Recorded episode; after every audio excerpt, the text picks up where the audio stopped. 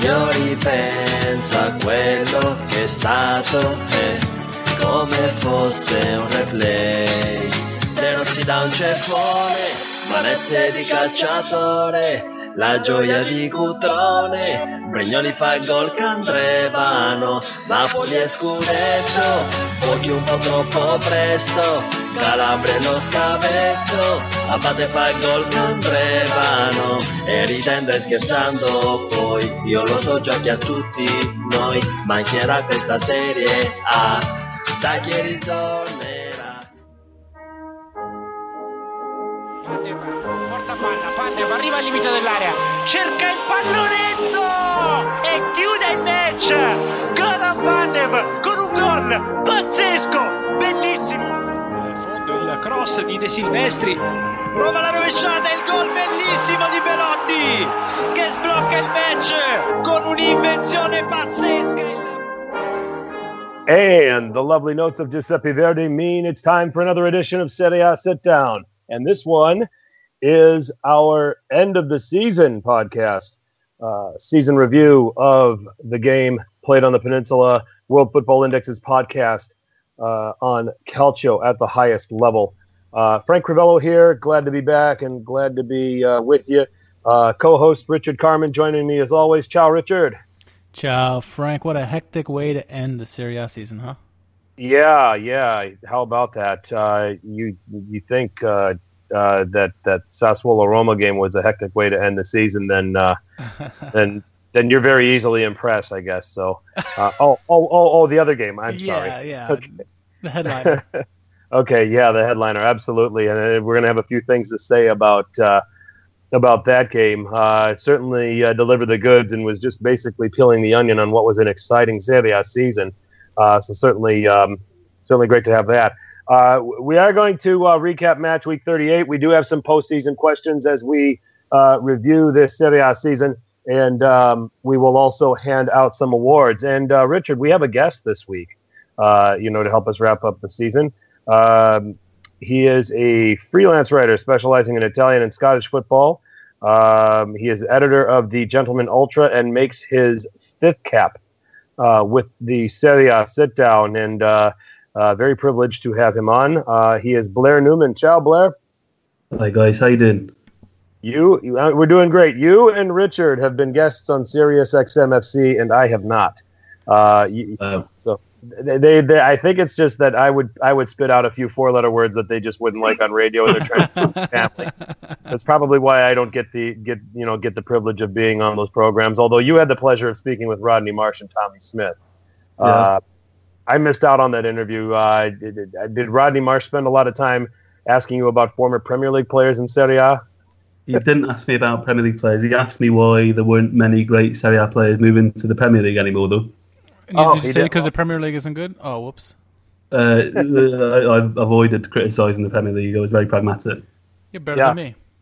Would have been a good way to would have been a good way to do it. So your words, I'm going to guess your words per minute were significantly less than Richard when he did his appearance, though. So, uh, so Richard just Ri- Richard was just Richard was uh, in a cold car on his third cup of coffee uh, when he gave his interview. So you know, need we say more? But anyway, uh, you know, Blair, privileged to have you on as always as we uh, you know get into this um, uh, you know end of uh, season review. Uh, which just finished only about two hours ago. So uh, we're already right on top of everything. Uh, and uh, we're going to start with a quick review, guys, of uh, this past match week, match week 38. Um, not a whole lot, uh, you know, to talk about uh, in the first several games. We obviously had Gianluigi Buffon's last game with Juventus, um, and Blair. Uh, you know, he gets he, he gets substituted in the 60th minute. Um, standing ovation, hugs all around, all this other stuff. But uh, there was an incident there in the second half that had this been a little bit early, had it not, you know, had it been a little bit earlier in the season, maybe, and well, you know, considering the privilege that Juventus gets in Serie A with the referees, had this been in the other league or Champions League, Buffon should have been sent, could have been sent off, and Verona should have gotten a penalty, right? Well, I'm going to be honest, Frank, and say I didn't actually see that moment, so I'm going to have to have you enlighten me on that. Um, I believe, and who was it that was played through Richard? Um, was uh, starting to uh, get into the goal, and I think Buffon made a challenge and somewhat obstructed the Verona player and and, mm. and thought made contact. Um, but look, the, referee, the referee shouldn't get in the way of you know the occasion, Frank. You know. Well, that's just it, and that's just it, and that's the point. That's the point that I'm making. I I I, I think uh, some of our Napoli friends jumped on and and and and tweeted the video and all this other stuff. And said, you know, I get it, and if it was earlier in the season, yeah, maybe they they, they, they, they send Buffon off and they give Verona a penalty, but this is his last game. they're not going to they're not going to do this in this particular situation. So that's after what uh, happened in his last Champions League game.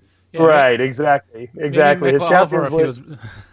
wanted to give him a little bit nicer farewell than the one he got in the Champions League, no doubt about it. Richard, did you see that?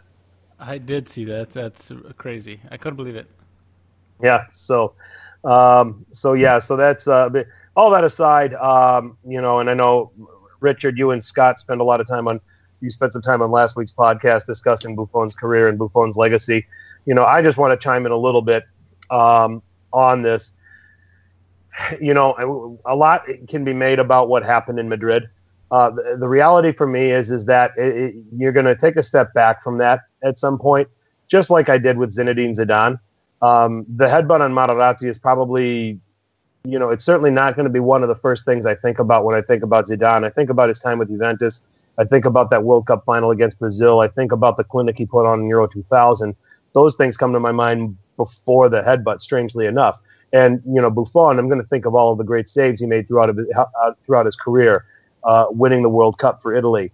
Uh, you know, and those other things before I think about that little tantrum that he threw in Madrid um, in the Champions League quarterfinals. It's just one of those things. It's it's it's it's fresh on everybody's mind because it recently happened. Um, you know, but Blair, it's pretty safe to say this is that that's an incident that's just going to be kind of kind of tucked back a little bit. You know, when you think about Buffon's career as a whole. Absolutely, I don't think anybody's going to let that sour their memories of him keeping goal for Italy and, and even Juventus at times. I've got to say, I'm not a Juve fan particularly, but when they play in Europe, there is uh, there are a few teams that are better to watch because they, they just manage to find a way. And Buffon's been such a huge part of those successes yep. over the last few seasons, and, and it's just a shame they couldn't win that Champions League for him. But he won everything else, so he's had an yep. incredible career, and, and that's how we'll remember him. Absolutely, there's no doubt about that. Um, so uh, the weekend went on. There was Europa League implications concerning Milan, Milan v Fiorentina. Atalanta traveling to Cagliari. You know, everything pretty much got taken care of with Milan beating Fiorentina five to one. Uh, I will take credit for waking up the strikers for Milan uh, after uh, they fell behind one 0 I think I went to Twitter and I, you know, had some uh, choice words for the uh, the attacking players for Milan for all the chances that they were creating and not scoring. I think I said something to the effect that Fiorentina are going to shithouse this game. Yeah, because we've much. got strikers that can't score. Um, doing everything else right except that, and then all of a sudden, uh, Cutrone gets a brace, and and and and I didn't see the Kalinic goal. I was off coaching my son's soccer game, but then I came back and I saw the replays. I went after Richard because Richard thought that Kalinic dunked on me. I'm like, he made a goal that my mother would have scored. Yeah, he made a goal so, after you called him out. Um, that's what I was trying to say.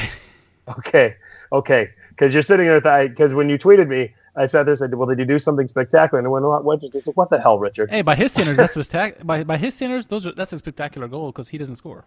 I guess you're right. I guess you're right. And then the uh, relegation uh, scrap really got anticlimactic as Crotone, uh, as Crotone. And there I go again with the Crotone. Crotone. Good news for me is that I don't have to worry about this next season. Yeah. And because uh, Crotone is the third team relegated along with Verona and Benevento, they lose at Napoli two 0 um, you know, so the rest of the teams that were sweating this out, Udinese, Chievo, um, uh, Cagliari, um, and I think there's one other team in the Spal. Spal with a great 3-1 win against Sampdoria. We probably expected that considering Sampdoria's away form in 2018. Uh, so it ended up being a little bit anticlimactic because Crotone didn't didn't do anything to threaten um, the uh, teams in front of them. So they go down with Hellas Verona and with Benevento uh, and uh, I get to keep some money in my pocket as, it, as I now do not have to go and try to figure out how to buy a Simy jersey. um, so, Richard, you lost that bet. Uh, we had Lazio and Inter, and boy, did they deliver the goods. This was for a place in the UEFA Champions League next season. Lazio came into the game in fourth, three points uh, ahead of Inter. Um, only a win for Inter would see them uh, snatch fourth from Lazio on the last day and into the Champions League. Uh, and uh, Lazio got things going. Uh, they it was a uh, a shot by Adam Marusic, but ended up being an Ivan Perisic own goal on nine minutes to put Lazio ahead. 20 minutes later, Inter would equalize with uh, Danilo D'Ambrosio, um, a, a corner kick, kind of a deflection, a rebound. D'Ambrosio came from technically being out of bounds. He was in the goal, uh, you know, to come back out and wrap his foot kind of around Strakosha's head to get a touch on the ball and put it into the back of the net. Very strange goal for Lazio to concede. Um, and, you know, Lazio's problems defending set pieces uh, would rear its ugly head later. But before that happened, Felipe Anderson restored order for the home side with a 41st minute goal, putting them ahead 2 1. Um, Inter would have a penalty in the 78th minute. Well, they, they, they thought they had a penalty a few minutes before, uh, but then VAR uh, came to the rescue and overturned it. Uh, Richard, a little background for everybody that didn't catch that on what happened. On the first penalty, on the first penalty, um, they uh, has a corner kick, I believe it was, or something, and uh, or a free kick, and one of the players for Inter, I forget which one or who it was. Uh, it could have been. Uh, I want to say it's Vecino, but maybe it wasn't. Uh, he gets pushed down in the box when the play goes when the ball goes near him. Uh, so they call for a penalty right away, and, and they go back. And then so everyone's clamoring. Everyone's like, "What the hell is a penalty? A penalty!" So they go to VAR. VAR referee took a look at the video. They said no penalty. Uh, so at that moment, lots of fans thought, okay, we got away with we got away with there, uh, but that wasn't the case, was it? No, it wasn't. Uh, so that's that's that. But then uh, just a few minutes later, there would be a penalty, uh, and up steps Mauro Icardi for his 29th goal, which would tie Ciro Immobile uh, for the uh, Capocannoniere and this penalty and this goal scored by Icardi Blair happens three minutes after, strangely, Simone Inzaghi decides to take off Ciro Immobile. Mm, yeah, it was a strange one. Um, I'm not a big fan of managers taking off their best players, to be honest. I think we've seen, you know, Spalletti actually made that mistake a few a few weeks ago against Juventus, that he taken off Icardi, bringing on Davide Santon. We saw what happened mm-hmm. there. Yeah. I think the lesson is just don't take your top scorer off when you need, you know, you might need a goal. I think that's the that's the key takeaway. It's a massive lesson and it went and it went from uh, and it went from okay, two two is not the end of the world for Lazio. They can hold this. They will still hold the Champions League spot. But a big uh oh moment just a minute after that penalty is scored. Senad Lulic gets his second yellow and is sent off, putting Lazio down to ten men. And then two minutes later, uh, in the 81st minute, Inter get a corner, and this happened.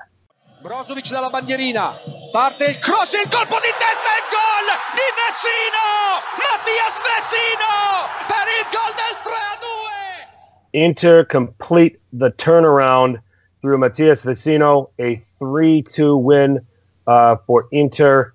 Um, Blair, what does this say about this? Inter grab fourth now. They're going to the UEFA Champions League. Lazio fifth, headed to the Europa League we're not really used to this from Luciano Spalletti teams over the over the years, but isn't it? I mean, there's a little little bit of uh, you know poetry to this here with Spalletti taking his team to the Olimpico against the team that he was a rival of for so many years while he was at Roma, and uh, he brings it. He he he manages his Inter side. Uh, to a 3-2 win and a place in the Champions League. That's the first thing that I thought about was, man, Spalletti's the former Roma boss is bringing his new mm. team to the Olimpico to beat Lazio and uh, and and uh, take the Champions League place. Yes, it's full of symbolism, isn't it? This win, and it also, I think it was also interesting that it was Lazio who sort of uh, combusted in this match, whereas usually Inter they've got the they've got the history for throwing away these sorts of leads. Um, so yeah, it was it was quite nice that they managed to to hold on to one and uh, and get a massive win. I mean, in, Inter now, and we talked about this. This is this is the team that we you know if if we're trying to look at Italian teams doing well in the Champions League and going further, this is the result that we want. We think that the you know you know summer set aside summer, Inter are much better equipped to endure or to you know, to get themselves into a group where they have a chance of getting out of a group and getting into the knockouts, certainly than Lazio do. Definitely, definitely. I think they, in terms of the squad that they've got, the depth, um, the financial backing, the the prestige, they're definitely more uh, more likely to go into the knockout stages than, than Lazio were. And then Richard Lazio, on, on Lazio. I mean, this has been Lazio pretty much throughout 2018. They've lived very, very dangerously throughout the season. Yeah, they're they're entertaining, they score goals, but as a neutral, Lazio games are fun because they also concede a bunch. Yeah, and, and today was a perfect example of how Lazio play. I mean, also if you look back at the Europa League game where they lost to um, to uh, Red Bull Salzburg, same thing. You know, they had a, they had a big lead in that game going into that last game, and they, they imploded. And it's exactly what happened here in a, in a five minute stretch where they were winning the game two one, and then penalty, red card, another goal. Uh, just lost their heads again, and this is this is what Lazio does: is they, they score goals and then they lose their heads, and then they lo- they lose in remarkable ways, really, in ways that you cannot even imagine. Up, it's like better than Hollywood script. They just pull things out of magic hat. Like, let's do this this week. Come on, what the heck is wrong with them? And I don't get it. And that they're fully deserving of going to Europa League. Uh, as far as like Champions League, I think they have the their offense is potentially better as better than uh, Inter, but Inter with all the backing, like you said, prestige and everything else, they deserve it more than than Lazio. And obviously, with the result today, um, it's proof in the pudding right there, three two. Uh, Inter definitely deserving because Lazio are just too helter skelter. I mean, they're they're they're the prime example of Doctor Jekyll and Mister Hyde. It's you can't tell you don't know who's going to get come up each week. Yeah, I agree with that. I, I agree with all of that, and it just was it was strange to see you know, the, the the one thing that made your head scratch a lot of talk about Stefan de Vrij perhaps going to Inter, and he started in this game, you know, for Lazio. But from what I saw, you know, de Vrij wasn't uh, trying to fix it Inter's way. So, um, you know, he, he he put in a professional performance for Lazio and one you would expect when you're under contract with a current club. So we'll see if we'll see what happens after this. And you know, uh, uh, I already saw somebody uh, tweeting the uh, uh, Richard, the GIF of Roy Williams, the North Carolina basketball coach, getting ready to go in and dance with his teammates, saying Stefan Stefan de Vrij walking into Inter's locker room like this. nice. No, you didn't. I think that was our friend Matt Santangelo, in fact, that uh, uh, that that that put that up there. So I just sat there and I just kind of shook my head. It's like, oh god, that's awesome. That's that that was clever. Well played. Um, so so those are the four uh, Champions League teams, and uh, I was given an education on Twitter by by Blair and by a couple of others that all four of them go to the group stage. It's not three with the fourth place team playing in the playoff. um, new format so, this year coming up. Yep, yep, new format. Juve, Napoli, Roma, Inter, all directly to the group stage of the UEFA Champions League, uh, and then the Europa League. It is uh, Lazio and AC Milan straight to the group stages, with Atalanta having to go through a uh, qualifying round. Blair uh, Milan had a American preseason tour lined up, and what a disaster logistically that would have been um, if they would have wound up in seventh. And uh, I know I ha- we have some friends here that have tickets to that AC Milan Tottenham game in Minneapolis, Minnesota, which is about a six-hour drive from where I live. Mm. Um, I, I, I, could imagine a scenario where Milan would have had to pull out of that uh, preseason tour because of this qualifying schedule. So everybody can breathe breathe easy now. Yeah, I mean, I, I guess I mean, even if Milan had finished seventh, I guess your friends would have been able to, to travel to Romania to watch them play a sort of a, a seventh a seventh yeah. place Romanian team in a qualifier. It would have been just as just as good a game, I'm sure, as playing Tottenham. Uh, he said sarcastically. Yeah, yeah, yeah. No, no, no, no, no. Playing any teams that have the word "sticky" on the back of their shirts this time around. So, um, what was that? Cry- Craiova. Yeah. Um, so uh, so so that's uh, that's a fortunate thing. So a logistical uh, nightmare uh, certainly averted, and and certainly for the guys who run the International Champions Cup here uh, in the states. So. Um, so that wraps it up. So your top four for the Champions League: Juve winning the title, Napoli second, Roma third, uh, Inter fourth, as I mentioned. Europa League: Lazio and Milan straight to the group stages with Atalanta needing to qualify. Crotone, Hellas Verona, and Benevento are relegated. Uh, so that is match week 38, and let's get into a little bit of a postseason Q and A.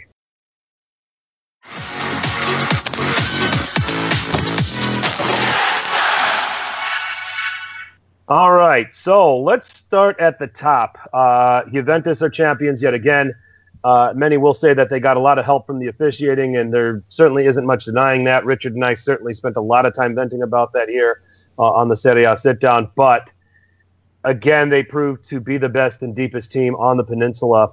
Um, we don't know what the summer mercato will bring, uh, but um, Blair, looking at the contenders for next season, I mean, who's best equipped to uh, deny Juventus making this eighth straight?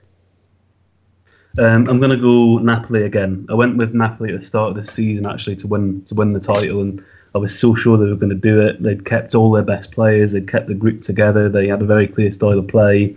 I thought there's no way Juve can can can sort of improve. So you know, naturally Napoli will finally get that title, and it didn't happen. And I don't know how it didn't happen because Juventus, is as good as they are, didn't really ever make me think, "Wow, what a team this season!" And yet they've ended up a number of points ahead of ahead of Napoli, who had one of their best ever seasons. So it's it's difficult to imagine Napoli doing that well again next season. But uh, again, they just have to keep hold of the group they have. Probably invest a little bit more in the summer, and then they have a better shot at it. Failing that, I would say Inter Milan.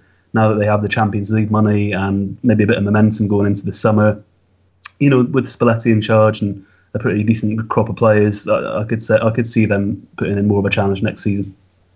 Any concern when it comes to Napoli? Any concern about what ends up happening with Maurizio Sarri? Certainly, the season just ended. We don't know. You know, and if he moves on, clearly a new manager coming in, it's going to be a different set of tactics. Because what Sarri does is unique. And you know, will the current crop or whatever's left buy into what the new manager does and how quickly? A concern that points are just going to get dropped simply because of that, to the point where it's going to be hard for Napoli to sustain that kind of uh, that kind of pressure on Juve like they did this season. Yeah, absolutely. I think um, you know some of the names mentioned as well. Uh, I heard uh, Carlo Ancelotti and Antonio Conte. These, I mean, these are great managers in their own right, but completely different managers to, to Sarri, completely different managers to what these guys are used to. So, like you say, it would take a bit of time to bed in. I mean, Marco Giampaolo was probably the closest thing he can get to Sarri. He took over from Sarri Empoli and made Empoli better. So maybe you know there's an argument he could do the same at Napoli, but it's it's a massive step up for him. So they need to keep Sarri. He's one of the best coaches in the world. It's you know his style is so embedded, so they they need to keep him. And- And Richard, uh, who, who do you who, who do you see as the best equipped, uh, you know, to give Juve a run for their money next season? Uh, Blair mentioned Napoli, and I'm going to go a different direction just just for argument's sake. Um, in, I, don't, I don't think Milan is there yet. There there are still ways to go just to get the Champions League. Uh, so I don't think they're going to be challenging for Scudetto just yet, uh, without knowing who is coming in in the summer. Um, Inter with the moves they made already, I think um, they have the the offense play. They just need their defense is now rounding out with three solid central defenders. If they keep them all, we'll, we'll see. Who knows? Uh, but I think Inter, um, Roma, with what how deep they went in the Champions League, if they can get some of that magic from the Champions League into into the season and, and be more consistent uh, with the results, they, they had a great season this year. They, they could challenge uh, Ju- Juventus this season. And then Lazio, if they can find a way to play defense to stop goals from scoring, they have the offense. They just got to stop the goals from going in. If they can find that, they can be in the race. But uh, those are the three teams I'm going to look at um, outside of Napoli. Okay, I'm just going back and looking at Milan's point totals, um, second half of the season. If you don't look at the first like three games under Gattuso's reign, it was like the third best overall or something like that. But I don't know if quality wise, if they're there yet.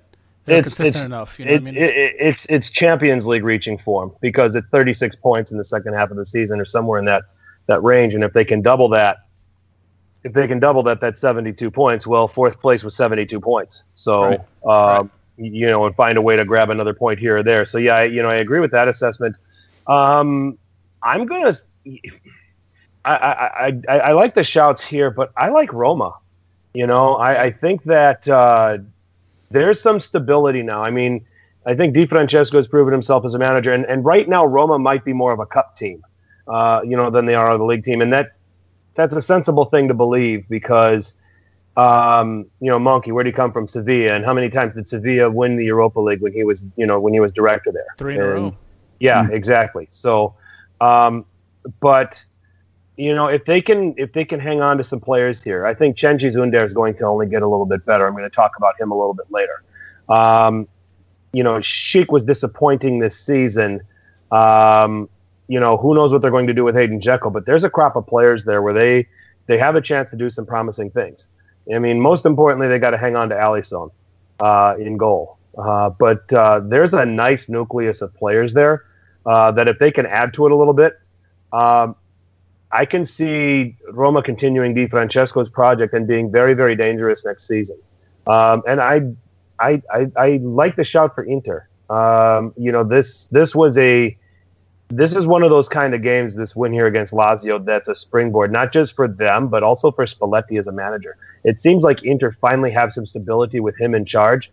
They've just how many managers did they go through since Mourinho won the treble in 2010? I think it was like 12. Um, Something crazy. You know, yeah, in the space of eight years. So they've got some stability at manager. They've got some stability now in the back room. Uh, they, they add some pieces to this. Uh, they're going to be they're going to make this interesting as well. I think that things are going to be a little bit tighter. This season, we thought it was Juve and Napoli uh, in a horse in a, in a neck and neck race, and that's what it ended up being. I think next season it's it's open, it's wide open. Um, I think Juventus might still end up being the favorites when it's all said and done. But like I said a couple weeks ago in our podcast, you take Buffon out of that dressing room, you take Lichtsteiner out of that dressing room, you're taking some veterans out of that dressing room. Never underestimate um, what their presence means off the pitch and in the dressing room and in those and in those situations. It's going to be curious to see what Juve are made of uh, with some of the changes that are going to be in store for them this summer. So I, I see it being a wide open. I, I, see it being a pretty wide open league next season, and I see maybe three, possibly a fourth team could sneak in there uh, and, and, make this a very very interesting uh, Scudetto race. Are we in agreement um, that Juventus are the odds-on favorite right now, as it stands? I'd hmm. say so. Yeah, they, they. I mean, they're the champions until somebody else proves otherwise. Seven years in a row, you. yeah, yeah. You don't. You don't just you, you don't just do that throwing your black and white shirt on the pitch. I believe so. more in Juventus this year than I did last year. Last year I was definitely on Napoli's side going into the mm-hmm. off season. This year I'm back in Juventus. Yep. Yeah, me too. Me too. Yep. yep. Uh, AC Milan. Um, I think with all of the changes, the three of us all being Milan supporters, we expected a Champions League place from them this season. With all the new arrivals, we thought maybe they'd win the Europa League. Um, you know, mismanagement of players early on by Montella, uh, poor striker play. We'll have a little more on that later. And then just, you know, we learned the hard way that you can't just bring 11 players in and, and expect them to just immediately win win against everybody, especially the top teams in this league. Uh, so they needed time to gel. So those all those expectations were derailed pretty quickly. So safe to say that Milan were a disappointment despite finishing sixth and getting into the Europa League group stages. But let's set aside Milan, Richard, and tell me: um, is there another team uh, or player that you were disappointed in this season? Uh, I'm going to go with Sassuolo. Now they kind of corrected their season at the end, um, but they started out the season. T- they had you know they had a front three of Falcinelli, Berardi, and Politano. And yep. they did nothing for the first half of the season. I mean, nothing. Politano woke up in the second half and started producing. Falcinelli ended up having to go to Fiorentina. He still did nothing. Um, and, and Berardi really didn't do anything till the end of the season where he started scoring some goals. But because of that, the team struggled and they languished and they ended up being in relegation talk for a decent part of the season when they had no right to be in that discussion. They even got Khouma Babacar uh, in the in January window and still couldn't do anything they finally gotten a, they finally found themselves uh, towards I think it was March or something, end of March, and they w- went on a good streak there, and then now they now they're safely, and I think they ended up like eleventh place, I think, or something. Yeah, they so finished eleventh. Yeah, so they finished they finished well, but they, you know, for most of the season they were in the relegation zone, and they were the big disappointment for me. Um, especially those, especially Diego Falcinelli, uh, Politano, and and um, Berardi. Mostly the other two, not Politano. Politano kind of found himself at the end of the season, but yeah, those front three is what from what we expected of them, or at least what I expected of them. It was it was really high goals, a lot of goals with them, and they did not produce at all. Uh, Blair, how about you? For me, uh, Sampdoria were, were, were slightly disappointing. Um, they finished ninth. I think they actually improved on last season in the in the position and the points total, so it might seem a bit unfair, but especially when they can they, they lost a few players last summer like Skriniar and Schick, but I expected a bit more from them. They ended up with as many defeats as they had wins and a minus goal difference, and they finished I think ten points off Milan. So it was uh, you know at one point they were in the contention for the Europa League and they ended up in sort of mid-table. So I expected a bit more from them to be honest. Um, so yeah, I'm, I'm going to have to go with Samp. Okay, and I can I can agree with that. I, I you know I think you know it's fair to say that Samp were found out. Giampaolo likes that four-three-one-two system. He was, you know, mm. Gaston's that trequartista. A lot of reliance on a very old man scoring their goals in Quagliarella. And I think the whole thing just got found out. And I just, the, the, the crazy thing to me when looking at Sampdoria games down the stretch is I didn't see any adjustment whatsoever to say, hey, yeah. this is, you know, we got to figure out a way to stop this bleeding. We got to try something new. We got to try something fresh, and just nothing. Um, well, Sarri did the same so. thing with Napoli. Well, yeah, they're exactly. struggling. That's, maybe that's maybe that's what makes Giampaolo a perfect Sarri replacement. sure, sure. Um, I'm going to go with Udinese. Um, yeah. You know, they, they, they changed managers and they went with, uh, you know, they went with uh, Massimo Oddo. And the last time we had Blair on, they were in eighth at the end of December. And we're talking about them being a thorn in everybody's side and, and, and getting ready to ruin somebody's season. We thought that was the trajectory that they were going on. Um, you know, so many talented uh, young players. Um, they had a reasonably reliable, reliable finisher in Kevin Lasagna. You've got uh, you know Antonin Barak who is in good form. Jakub Jankto. Um, uh, gosh, you know who are the younger players? I mean, they've they've obviously shifted their recruitment policy to Eastern Europe, where it had been in South America for so many years. Um, you know, and Oddo seemed to have something that everybody was buying into. They were playing well. They beat Inter uh, among some of their other wins. Um, you know, and looked like they were into the ascendancy, and then they just went on this incredible losing streak. Um, I think they ended up losing 11 straight games.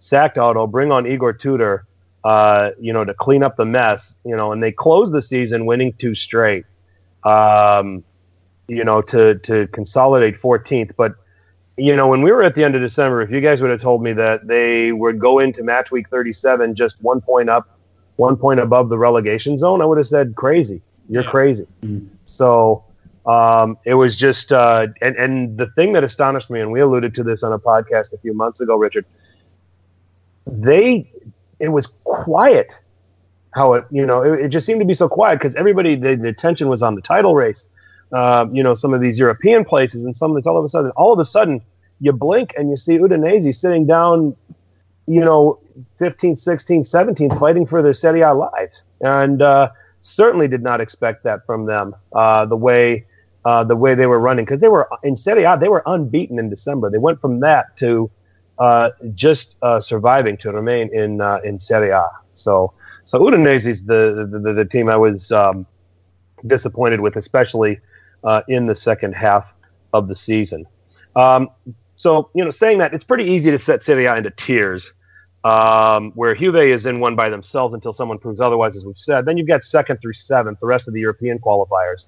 Um, and then I think you have Fiorentina, Torino, and Samp that, you know, they're all just off of those places in table position, but also in overall talent. So that's your top half of the table.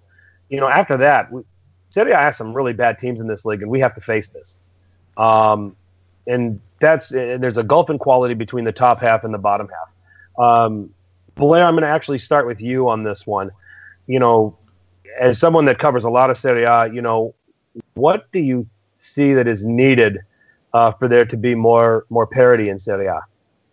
Um, well, I'm going to use Atalanta as an example. Uh, we were talking about Atalanta before, and you know my love for them and for Gasperini. And I think um, it's it's easy to say just copy and paste what they do, but I think what I'm trying to say is is use them as a as a sort of model. Um, you know, look at them as a team that you know has the best practice of, of all those sort of sub top six sides yep. and just try and do something similar. I mean, they've got a great scouting system. You know, so if they sell their best players, they're able to bring in three or four other guys. I mean, they brought in Palomino from Bulgaria, and he looks like a fine centre back. They brought in Hateboer from Holland, I think, on a free. He did a really good job at right wing back. So um, I think you know, bringing a coach that has a very clear idea of what he wants to do and implements it fearlessly. Um, invest in your youth policy so that you've always got a couple of players coming through, and you know, don't be afraid to sell your best players, but only do that if you have, you know, a good scouting system and you can, you know, use that money and reinvest it properly. Because too often I see teams, you know, selling some of their best players. I think Samp did it last season with with Schick and, and and just wasting the money on on you know mid-table players. You know, if you're going to sell your best player, you need to bring in other players that are going to develop into your best player, and I think Atalanta have done that really well. Yeah, Richard. Yeah, it's um, it, it's a hard question because you know if it was easy, it would have been done already, right? Uh, Right. And a lot of a lot of people are saying that maybe the 20 league system is is, is part of the problem there, and and uh, they're pushing for the 18 18 team league. I don't know if that's going to solve it because really you could say 13 through 20 were crap this year from Chievo all on downward.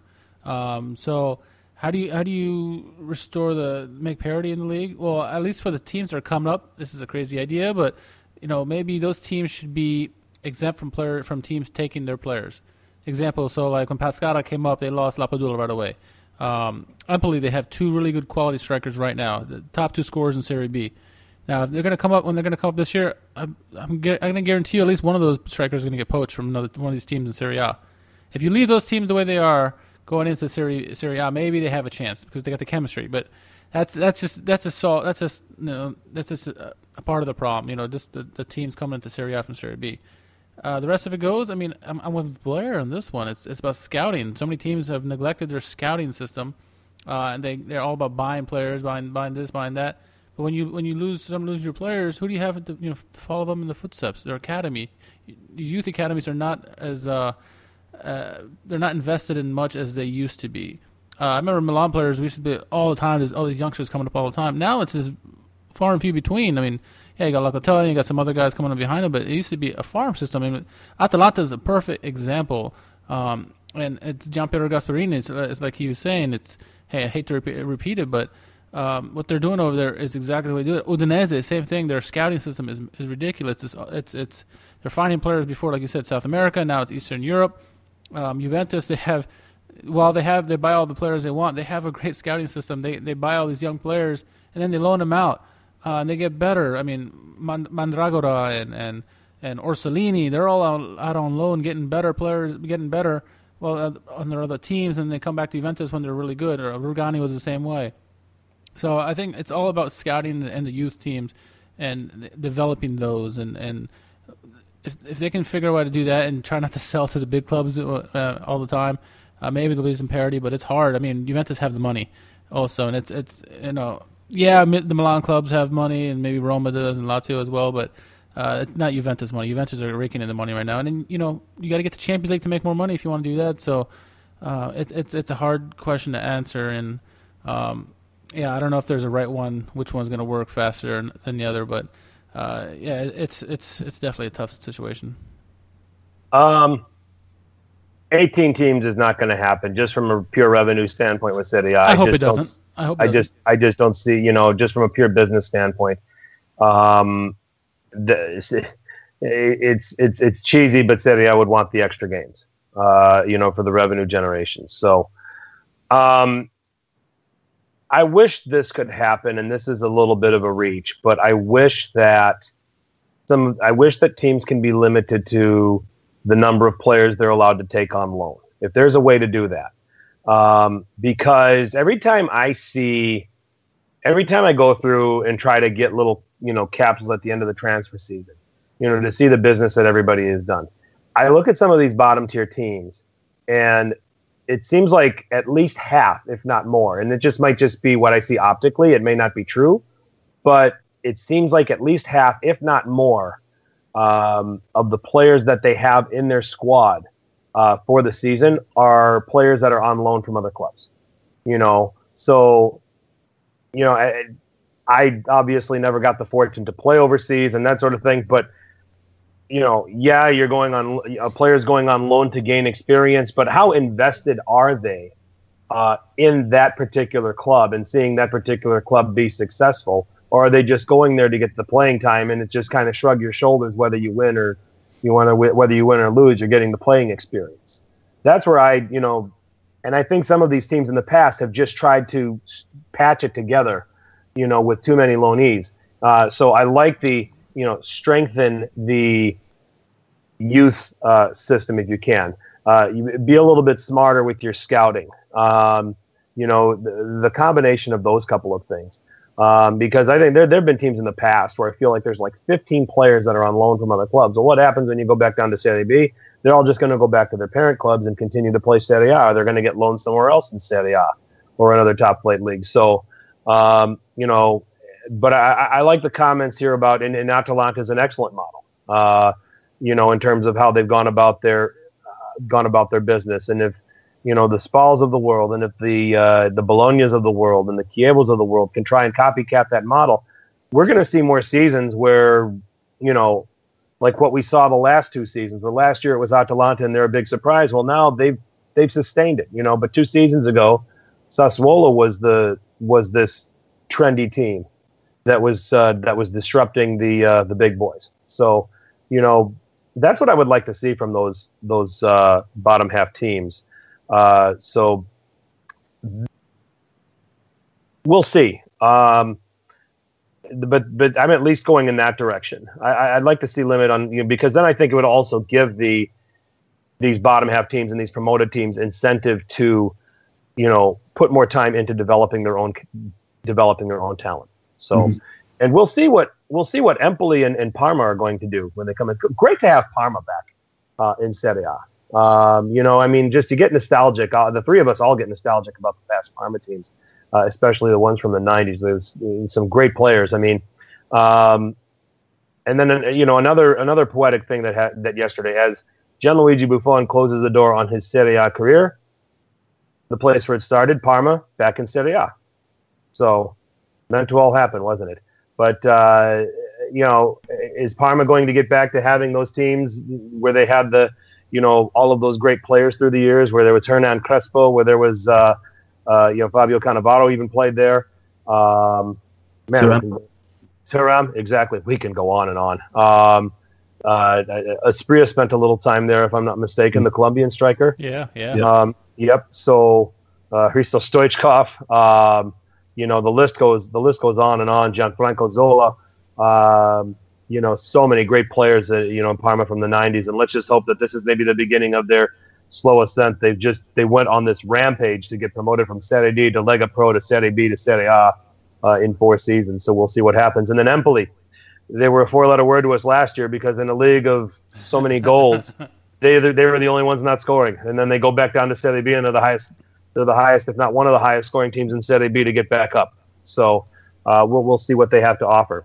Um, so, what I want to finish with, uh, you know, before we move on and start handing out some awards, guys, is it was recently announced that Serie A teams were allow are now allowed to field B teams or reserve teams that can play in the lower divisions uh, of of Lega Calcio. Um, and and Blair, helped me out with this. Do they start in Serie C uh, or, or Lega Pro? I'm assuming they'll start in Serie C, yeah, because that's the the first professional league, isn't it? They could probably they could start in.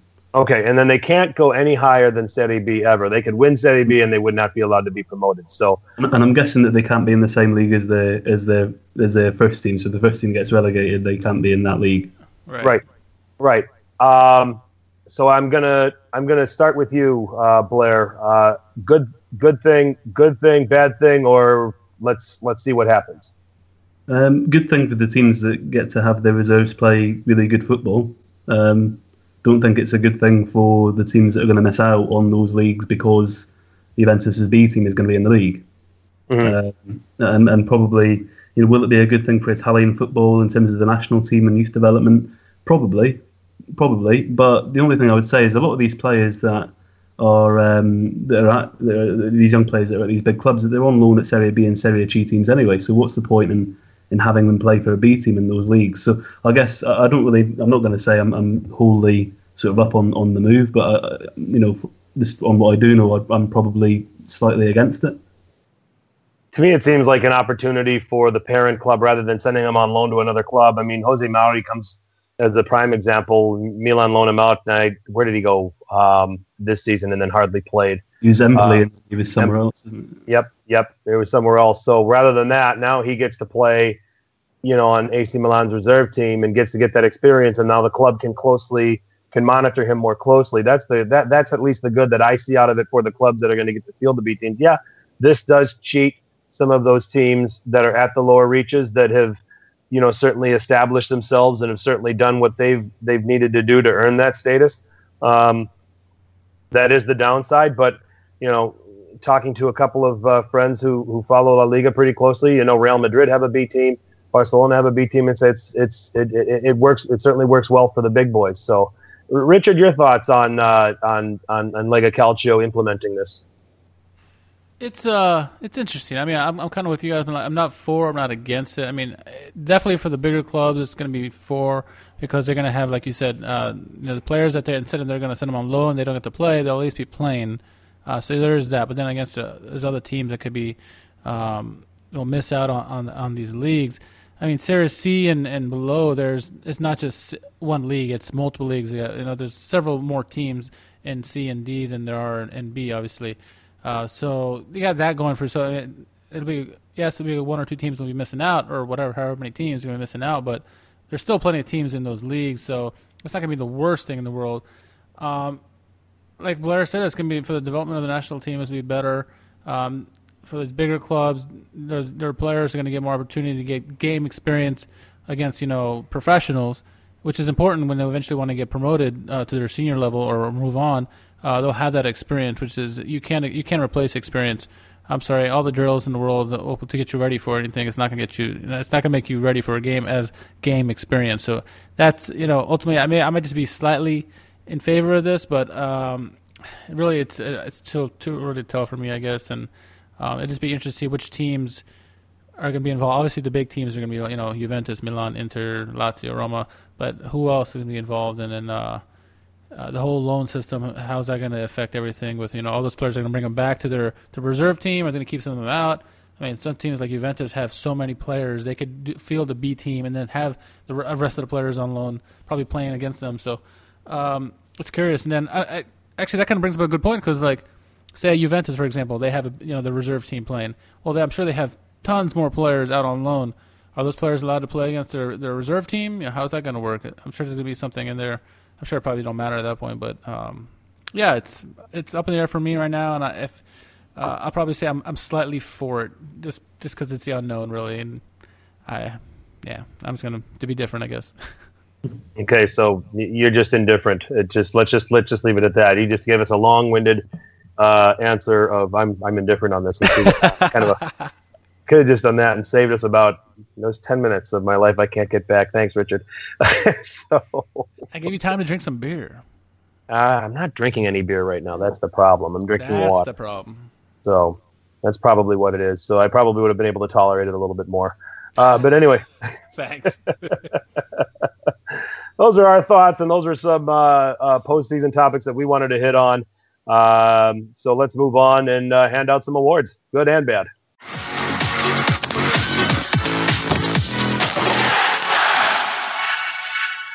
All right, awards time, and uh, we're going to begin with our crap on a cracker team. These are the this is the starting eleven that we could put together that was just absolutely awful. And here at the Serie A sit down, uh, there is a very simple criteria for making crap on a cracker. You had to have played, and you had to have played. You had to have played enough games to warrant. You had to have been well. You had to have played enough games, and you had to have been awful in enough games to warrant making this team. So I mean, this brings suck to a whole new level. Um, you know, and we picked a uh, we picked a four four two formation for this, um, and uh, I'm just going to run through this, and we'll talk about it after that. Uh, where the uh, team of the season, we're going to get a little more in detail on each player. But uh, so here we're going to get the bad bad stuff out of the way. Does that sound good to you guys? Yes. Yes. Okay. Okay. Yeah. All right. So the crap on a cracker team for the 2017-2018 season. Uh, Benevento goalkeeper Albano, Albano Bizzarri. Uh, Bologna defender Giancarlo Gonzalez. Benevento defender Gaetano Letizia. Benevento defender Lorenzo Venuti. Verona defender Samuel Souprayen. Sassuolo midfielder Francesco Magnanelli. Udinese midfielder Seko Fofana. Uh, Sassuolo winger Domenico Berardi. Crotone winger Adrian Stoian AC Milan striker Nikola Kalinic, and uh, Sassuolo slash Fiorentina striker Diego Falcinelli. Um, Blair Magnanelli. Uh, seems like he got a booking or sent off about every other game, and that's why he's in this team.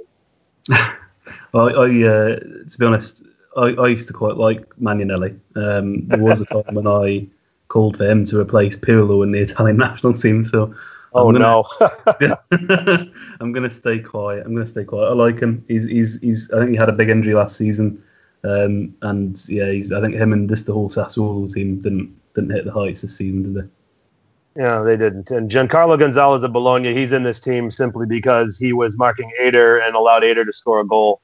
Um, For this season. shame. So he's he's firmly embedded in this team.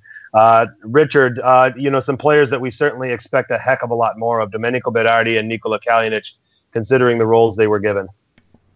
Yeah, those uh, both those players were you know expected to score a lot of goals this season, and neither really uh, were uh, capable of doing that. Seko Fofana, we thought would have a breakthrough year after a follow up year after last year, and that that failed to happen. And, and Nikola Kalinic, well, many didn't expect him out of much out of him. Uh, the hope was that you know he would become a striker worthy of wearing a Milan jersey.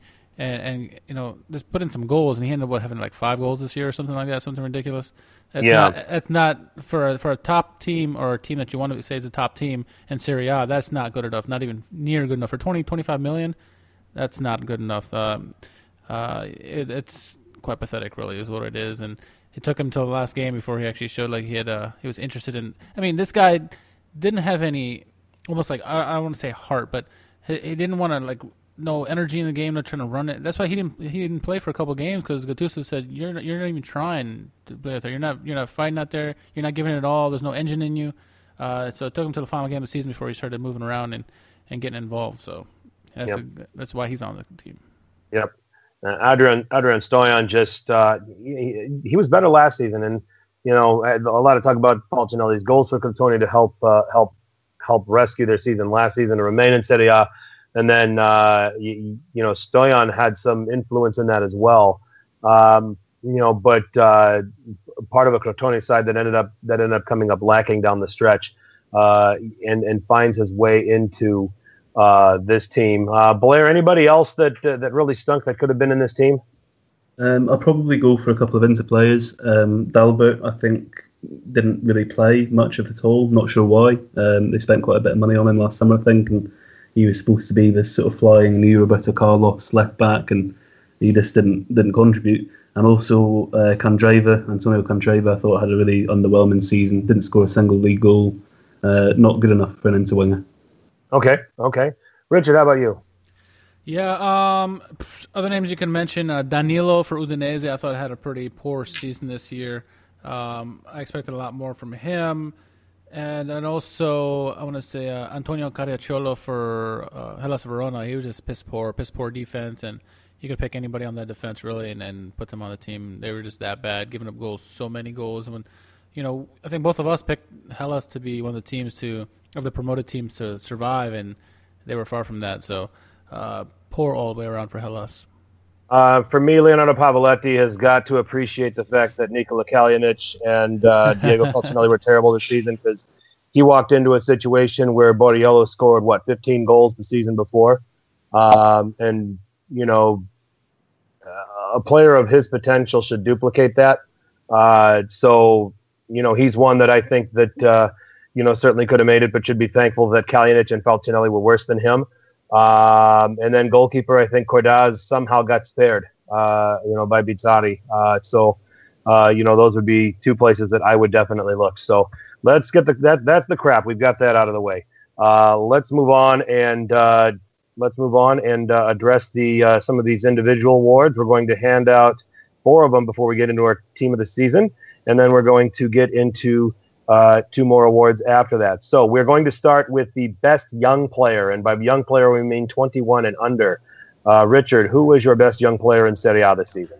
Ooh, there's a lot to choose from. Um, since we're doing 21 and under, I am going to go with Fiorentina starlet Federico Chiesa. Uh, he had six goals and five assists this year, which aren't like overwhelming numbers, but the effect and impact he had in those games were tremendous. Uh, he really became a forefront on the team and, and one of the main focal points uh, as the season went on between him and Gia- Giovanni Simeone. Um, especially the, you know the last couple games, uh, last month or so down the stretch, he was the main guy, and, and he was hard to get him off the ball. Even in, in the loss today, five one loss to Milan, uh, he he was impressive on the ball and making these passes.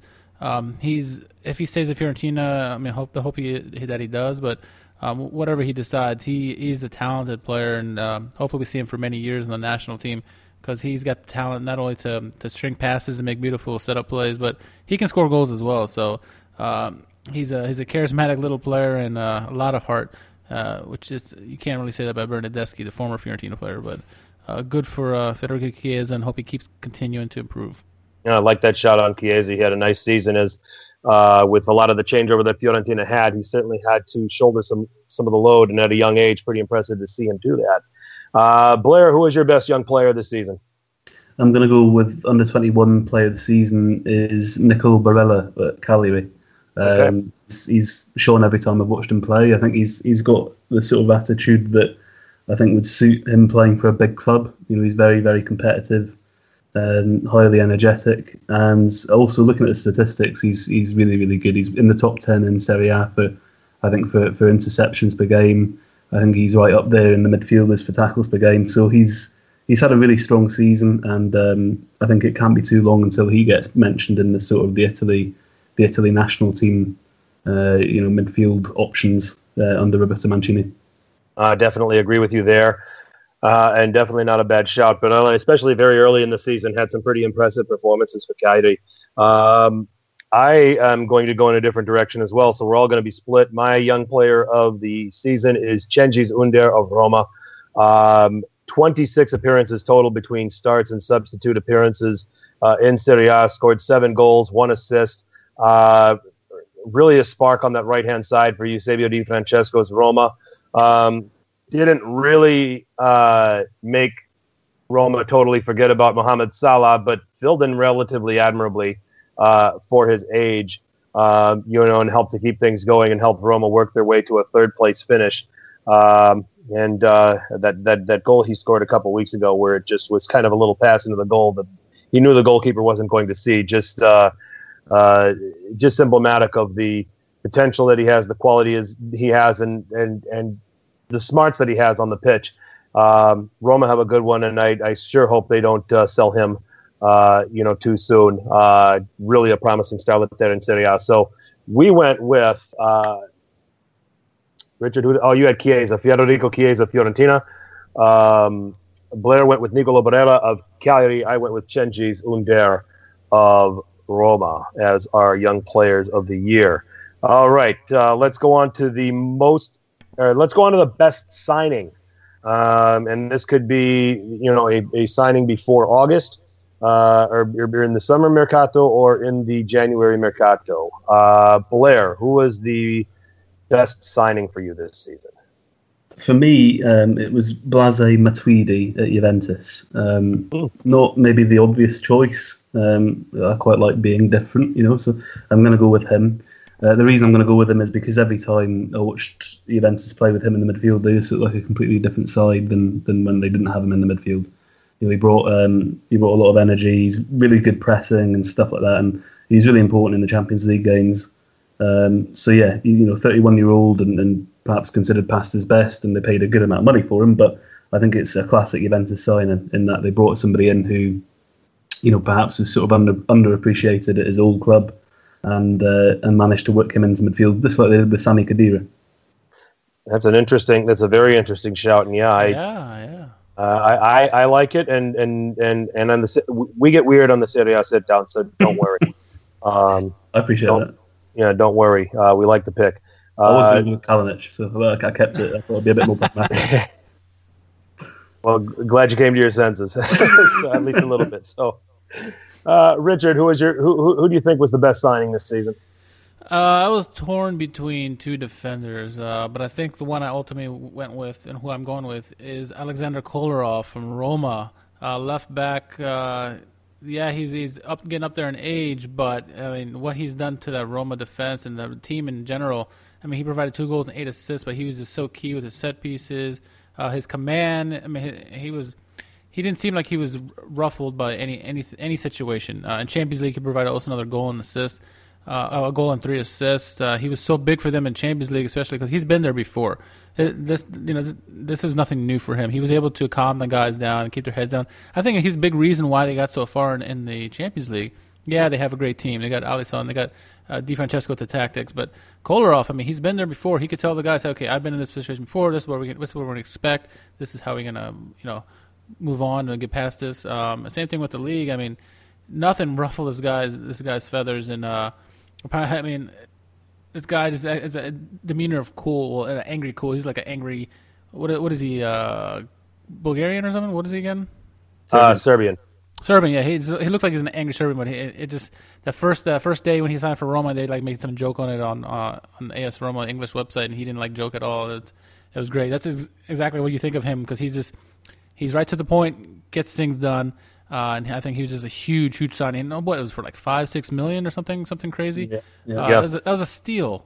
Um, so I mean, compared to like the thirty-eight million that Milan paid for paid for Bonucci, uh, six million was a freaking a, a robbery, really. So uh, Kolarov for me was signing of the year. Okay, I'm gonna get uh, I'm gonna get a little weird here. Well, I'm not gonna get terribly weird. But uh, I'm going to go to Atalanta there, Blair. I'm going to. There you go, Blair. Here, you know where I'm going. I'm going to go to Josip. Going to go to Josip Ilicic. Um, yeah, another steal. Yeah, just a complete steal and uh, really uh, instrumental, very instrumental in terms of Atalanta's, um, uh, you know, push to get back into seventh place. You know, bouncing between Serie A and Europa League, where Europa League was certainly the priority you know, they did have their struggles, but once Europa League was said and done, they kicked on, and Ilicic was a big part of that. Um, and they got him for pennies, uh, you know, from Fiorentina. So, uh, and, what he contributed in 31 appearances, 11 goals, eight assists uh, in Serie A, uh, six appearances in Europa League, four goals, two assists. That's a hell of a return for what they paid for him. Uh, took a lot of the pressure off of uh, Papu Gomez. Um, and, you know, the Slovenian really delivered here. Uh, another one that you can get weird on, guys, and uh, what do you think of Lucas Leiva of Lazio? I had him on my shortlist. I had him on my did shortlist. did you? I, yeah. Blair and I are thinking alike here, Richard. Where where you're you're where are you? You're you're not with us here. How do you know he wasn't on my short list? He wasn't on my short list, but he was on my long list. He was on my long list. No, you know they lost Biglia, and not not much was expected of him when they signed him, and he he was just a rock solid for them in, in the, in the midfield there uh, they weren't missing Biglia at all. Yeah, and I'm going to guess the other defender you were looking at was Skriniar, right? Nailed it.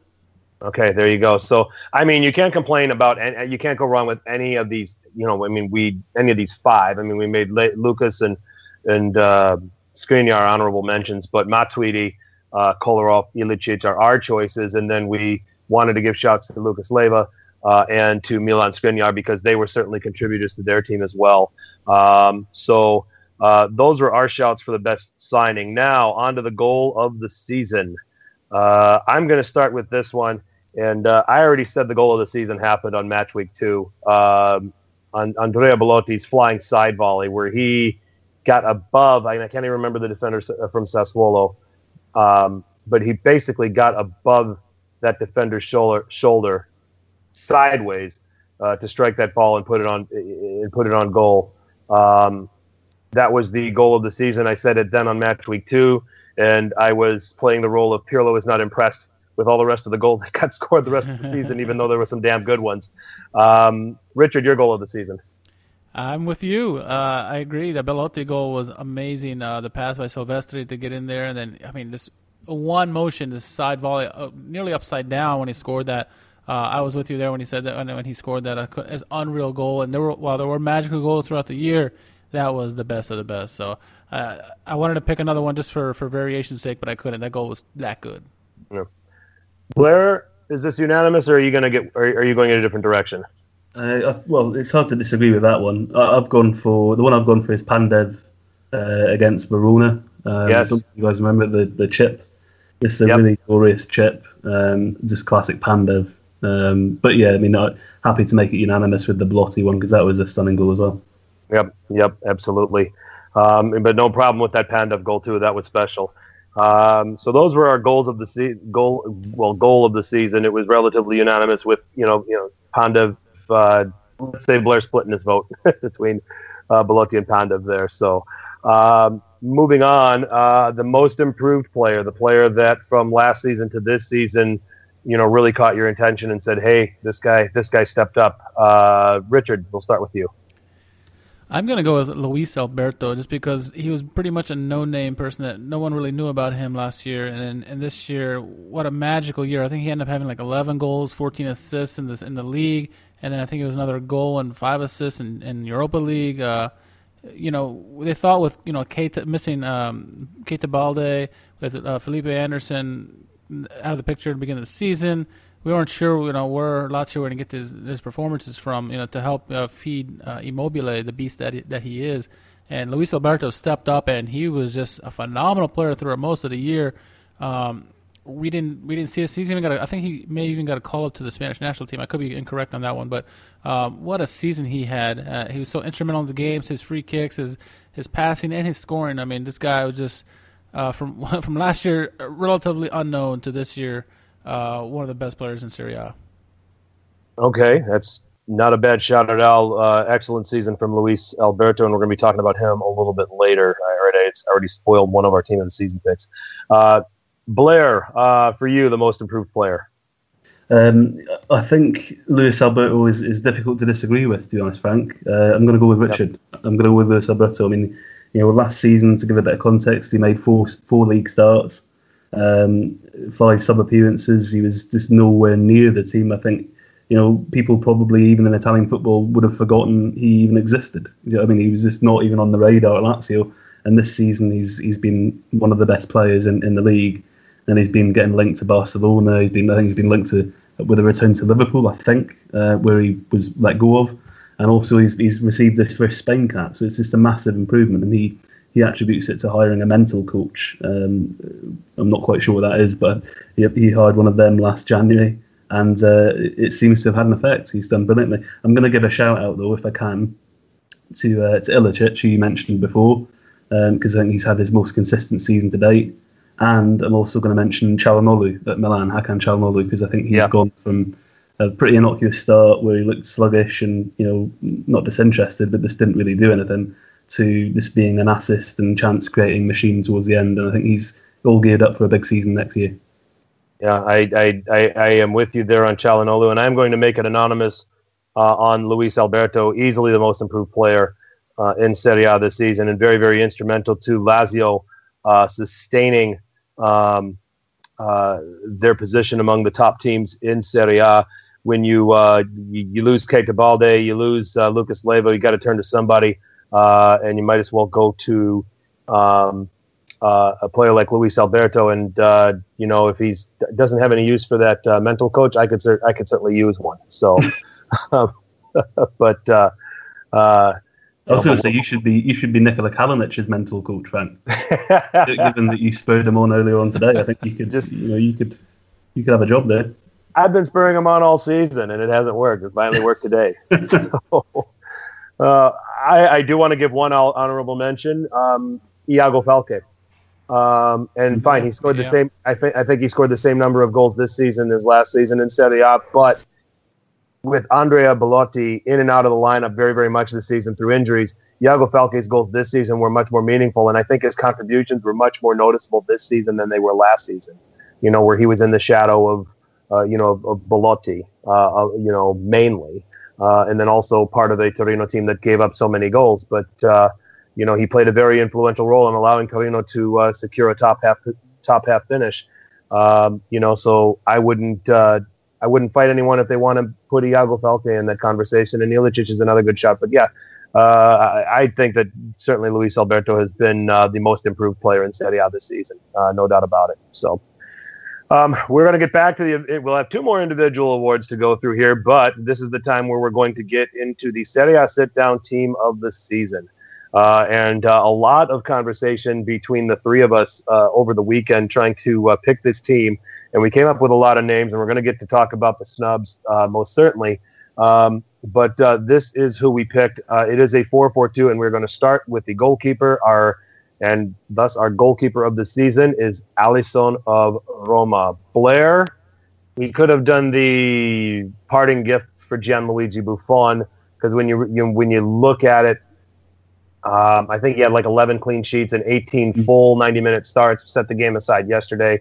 Pinsoglio conceded the goal, um, but you know, Alisson sustained it over the entire season. Uh, so he cements his place here. A little comment about Alisson's season. just a, a great season. Obviously, Szczesny left Roma for Juventus uh, at the end of last season, and Alisson was the sort of the European, I think, the backup keeper for Szczesny, and, and uh, you know nobody saw him being as good as he was this season. I don't think he looked solid last year, but this season he's been outstanding, and all of a sudden it makes sense that he's Brazil's number one ahead of Ederson at Man City.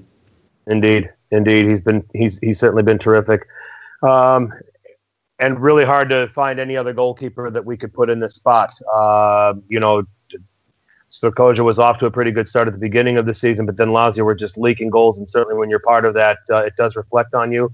Um, you could say Salvatore Sirigu for the simple fact that Torino were much better defensively this season, and I think the combination of him and Nicolas N'Koulou had a lot to do with that. Uh, but Alisson came up with some massive saves as well to help preserve some wins and some points to keep Roma in the Champions League places for next season. So, uh, so hard to really find anybody else that could take that spot. Moving over to right back, and this was a wide open debate. Uh, and if you guys want Adam Marusic of Lazio or if you want Joao Cancelo of Inter, I don't think you're going to get a, a fight from people. Uh, I think Blair, you you you mentioned Hateboer from uh, Atalanta, but uh, our choice for right back is Lorenzo De Silvestri of Torino. And I think what we ended up doing here, Richard, is out of those four, who was most important to their team? And it was De Silvestri. Yeah, it really was. Um, what he contributed both defensively and offensively for his team was uh, uh, immense, and they really had no one else besides him. Had he gone down with injury, then they were just shit out of shit out of luck. Um, he provided from his right back position, you know, provided five goals, four assists in the league, another two goals in the Coppa Italia. Um, but his passing, his uh, his calmness in defense, uh, making big plays th- on all sides of the pitch. Um, he set up a lot of the goals. Uh, yeah, he only had four assists, but I mean, key passes that led to led to goals. You know, passes to Adem Ljajic or, or Iago Falque um, or Belotti. Uh, his plays, his his starting the whole thing, really got things going. And he's just uh, without him, I think Torino would have been really struggling a lot. Um, yeah, they had N'Koulou and so to go back there too, but um, De Silvestri was a big part of that defense and, and, that team. The reason why they were more as successful as they were this year. Um, so that's why he's in it.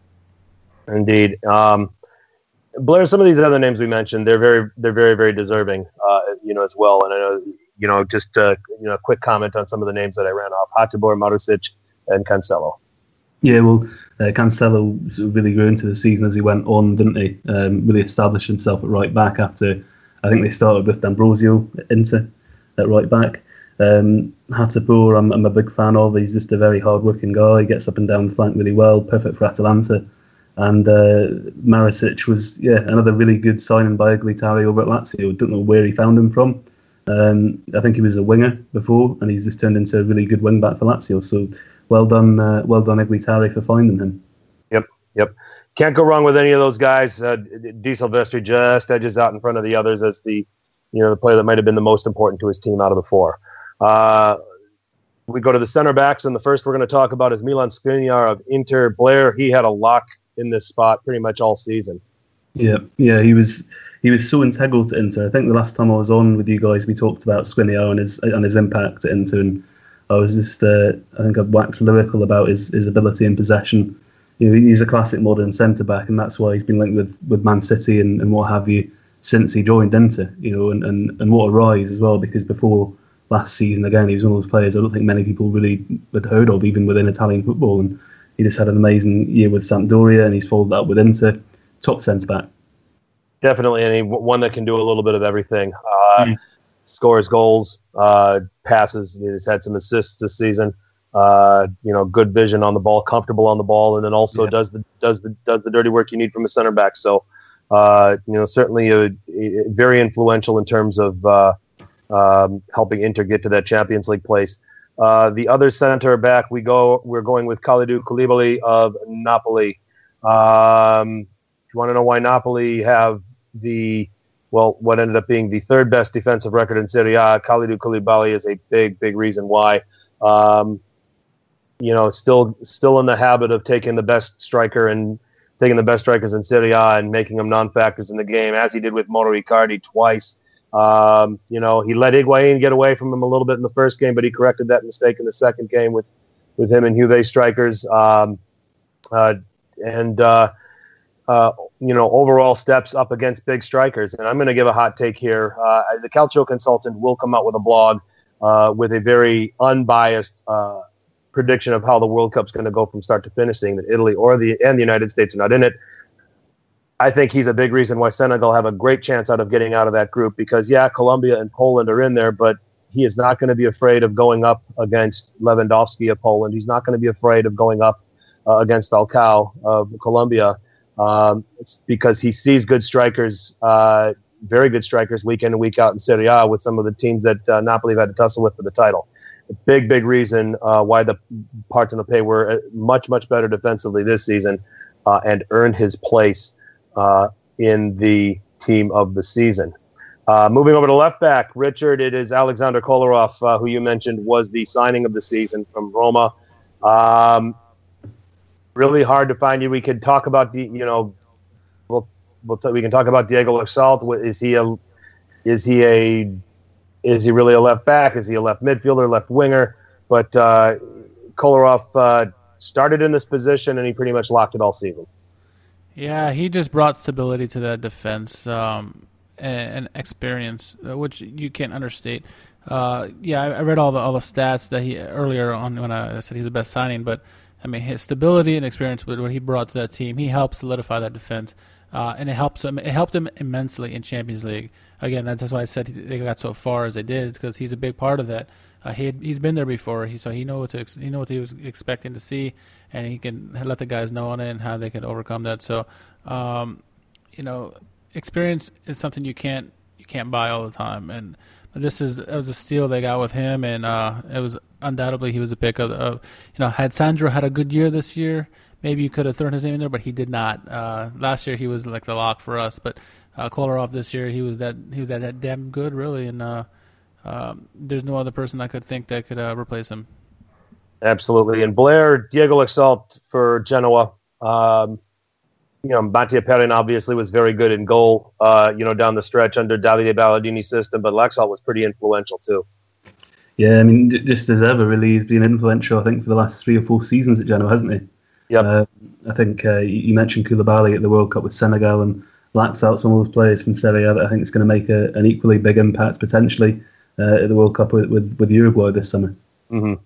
Love, I actually love Uruguay. I, I think they're going to be they're in a group that they're going to win, and I, I, think they can beat whoever, and I think they would draw either whoever loses between Spain and Portugal, and I think they'll, I, I think they've got the goods to beat whoever, uh, whoever uh, is the loser of that game. So, yeah, yeah. Um, but uh, you know, certainly we'll see what happens. Now, as far as goalkeeper and defense, the best defense again this season was Juventus, but none of the players made it, and it's really simple, guys. I mean, goalkeeper was a rotation between Buffon and Szczesny, and the defenders were rotated. Um, you know it was Lichtsteiner and De Sciglio on the right, and a little bit of Juan Cuadrado even, and then the center backs were were rotated. You know, you could probably have made a case for Mehdi Benatia uh, to be in this spot here at center back. You probably could have made a case for Chiellini. You know, Rugani was mixed in there, Barzagli was mixed in there, and then you had Alex Sandro and Kwadwo Asamoah. Pretty impressive, Blair, that that Max Allegri did this with a rotation with a multitude of guys that just bought into the tactics uh, rather than just picking because typically when you see that kind of same defensive record, it's usually the same goalkeeper in back four. Yeah, no, that's true. That's true. I think um, you know people have levelled at Allegri. He doesn't have a clear philosophy. He doesn't have a clear style of play. Well, he also doesn't have a, a clear back line, and it doesn't matter because he still gets them to get results. So I think what we found out this season is that you know you can give Allegri you know whatever squad wise, and he's going to make them better. He's just going to make them a, a, a functioning unit. Um, but like you say, I mean, Benatia and Chiellini, they were rotated and out. I don't think there was too much doubt that they were the best, uh, the best options that Juve had, and whenever they were fit and on form, that was that was some centre back pairing. Yep, agreed. Richard Manolas gets the fanfare for for that goal against Barcelona in the Champions League, but uh, we saw a lot of improvement out of Federico Fazio uh, as well, another guy that we probably could have considered for the center backs. Yeah, uh, definitely. Everyone coming into the season, we thought Manolas was going to be the guy who was going to take the reins, but Fazio just uh, he grew with leaps and bounds this year, and uh, he he became a really uh, a solid force for them defensively. And uh, uh, out of the two there for Roma, he was the most consistent of the uh, of the of the group. And really on the bigger games, he's the one who stepped up, at least in Serie A for sure. Manolas obviously had the big goal against Barcelona, but um, throughout the season, Fazio was was the better of the two, uh, and and definitely a worthy name to give given a shout out. Yep, definitely. Now let's move into the midfield, and uh, we're going to go to Napoli, and Allan uh, gets into the team. Um, Richard, Allan is a big part of why Napoli are able to, you know, play a pressing game uh, when they don't have the ball. Um, you know, which when you look at how what they do with the ball, what they do defensively goes very underrated uh, and goes sometimes even unnoticed. And Allan is a big part of that. He is the engine guy for that team. Uh, that team doesn't run without him. They need him to, you know, press on defense, press on offense, uh, get get those dirty plays, get the balls, uh, set up his teammates. Um, he ended he ended up scoring I think four goals and five assists this year, but that's not really what his job was. His job was to be the the engine guy and and get all the loose balls and work tirelessly for 90 minutes. I mean, he played in all 38 games, didn't start all of them. Uh, I think he started like maybe 30 of them, 32 of them, but yep. um, great engine in that guy, and uh, he it's so he he's actually gotten better since he was last year. I thought he had a good season last year. Uh, he was on several of our team of the seasons, but um, overall, I think he, this year he's just gotten better. And uh, pairing with him and Jorginho, they really complement each other very well. And again, it's it, his tireless effort. It's what's gotten on this team. Uh, the work he's put in, he made he made that team able to click as well as they did because he was that link from defense to offense. I'll go and watch that first game against Manchester City at the Etihad to see how valuable Allan is to Napoli. Um, because they didn't start him, and Napoli looked overwhelmed. And then finally, they made second half. He brought he got he was brought on, and the dynamic just totally changed. And Absolutely. Napoli ended up losing the match two one, but certainly had their chances to tie that to, to draw that match. So um, the other midfielder uh, is Sergej Milinkovic Savic of Lazio. Blair, we talked about some of the departures from Lazio. Milinkovic Savic stepped up to the point where uh, I think Claudio Lotito, unfortunately for us Serie A fans, uh, is getting ready to step in and make a lot of money this summer. Mm. Well, yeah, I mean, you mentioned it's unfortunate for us Serie A fans. I was going to say the same thing because he is he's a league-wide superstar now, isn't he? He reminds me a bit of uh, Pogba towards the end at Juventus in, in the way that he plays.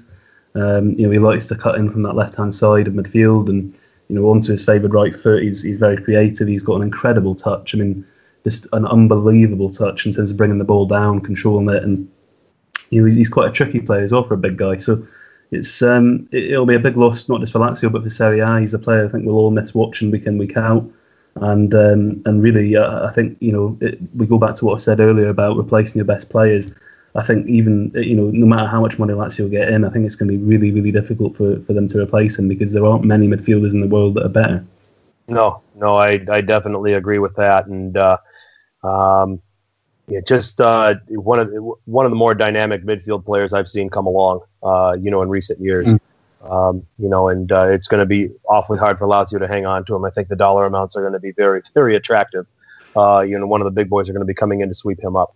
Um, so uh, let's move on. We have two wingers that we picked, and uh, Richard, we're going to start with Douglas Costa of Juventus. Juventus are not. You might even argue Juventus may not be champions without him.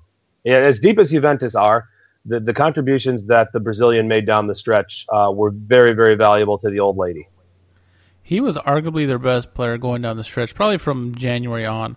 Um, he kept getting better and better. He finally, it seemed like he finally got acclimated to the league, and he his performances showed. I mean, put him on the wing, and he just started taking guys on one on one, creating havoc.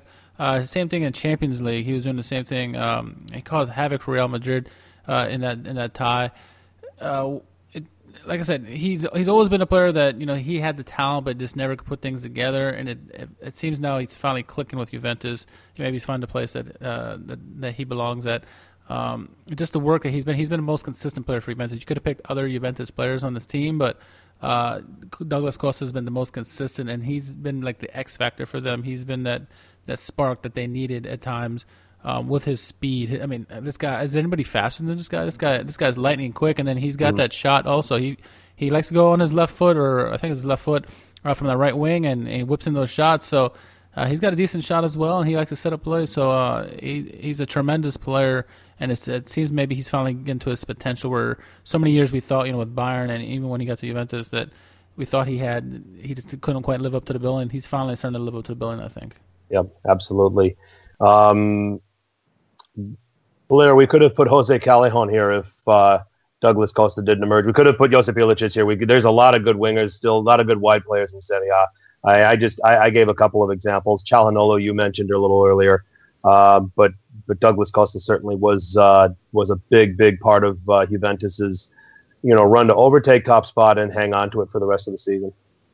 He certainly was, and um, you know Richard mentions his, his pace, his ability to cut in onto the left hand, onto the, onto his left foot, and he just gave them something different. You know, I think over the last few years, as good as they've been, Juve have been crying out for, for natural wingers. You know, guys who can you know, get them. You know, if you isolate them one on one, they can take on their man, beat them, eliminate them, and, and get a cross in or have a get a shot off or combine. And Costa's provided that. I think they were expecting a bit more from Bernardeschi, but you know, to be honest, it didn't matter because Costa was was so good, especially towards the end of the season. Agreed, agreed. And the other winger is Luis Alberto of Lazio, who we have talked about in detail as the most improved player. Just uh, uh, a big part of of why uh, Lazio were so successful. And you could even argue that you know when he uh, you know, when he suffered, when he was not available here against Inter, that some of his influence was missed, albeit Felipe Anderson performed really well in that game. Um, but uh, the scoring, the, the, goals, the assists, uh, you know, his his role in set pieces, um, in, extremely valuable to Lazio in their run that just fell short of uh, Champions League football. Uh, you know, and, and for all of us, the most improved player of the season to a point where he makes the team of the season. Uh, you know, certainly a talent. Now, this is one that I do hope Lotito is able to. I mean, I, I, I think Sergej's gone. Somehow, hopefully, he hopes he holds on to Luis Alberto. That remains to be seen. Um, and we have two strikers, and I'm just going to end this suspense for everybody. It's the two that finished tied for Capocannoniere this season. Um, we will start with Mauro Icardi of Inter. Uh, Blair, uh, Inter as a team much better than they were last season, uh, but still you know, they needed his 29 goals, didn't they? Yeah, I mean, I think he's, you know, he's he's still the the focal point of Vince's attack, isn't he? Because um, you know, when you've got one of your wingers, Antonio Candreva, not scoring any goals, I think it, it goes without saying you need a centre forward who can get a load and load of goals. And Icardi, Icardi managed to do that again this season. Um, I think he's the thing about Icardi. I mean, we can talk about his goals and, and, and it's such a massive part of his game, but I actually think he's underrated in terms of what he brings to the team. You know, in terms of his work rate off the ball, you know, his movement off the ball, his defensive work ethic. I think is still actually really good. You know, he's quite involved in pressing and stuff. So he's actually, you know, he gets this. I think he's he's seen as a bit of a prima donna outside of Italy, but I think those of us who watch him week in week out know that he's he's a real team player and you know, I think if Inter can get good service to him, good support to him next season, then then you know they they could make a push for the title.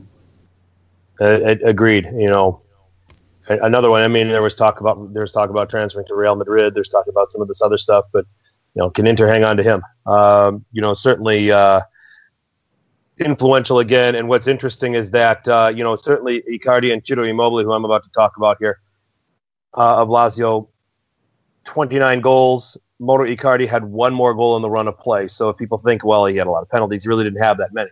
Uh, I think he had six, including the one today against uh, Lazio. Um, uh, so he had 23 goals in the run of play, where Ciro Immobile had 22. Um, you know, so in that sense, if you want to break the tie and say, well, who's who's scoring without the penalties? Well, then there you go.